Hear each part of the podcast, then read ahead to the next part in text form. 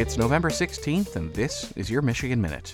Dancer Donna McKechnie was born today in Pontiac, Michigan, 1942. And after dancing during her youth with a troupe in Royal Oak, Michigan, she followed the footlights all the way to Broadway, where she won a Tony in 1976, portraying the role of Cassie in A Chorus Line. Also in 1979, now legendary activist Cesar Chavez spoke to the Michigan legislature on this date to discuss a UFW boycott of red coach lettuce in Michigan. And while Chavez warned of, as he put it, avarice and injustice towards the migrant farm workers without collective bargaining, while 40 years later, in 2019, a stretch of road in Old Town Lansing, just a mile north of the Capitol building, was renamed in honor of Chavez.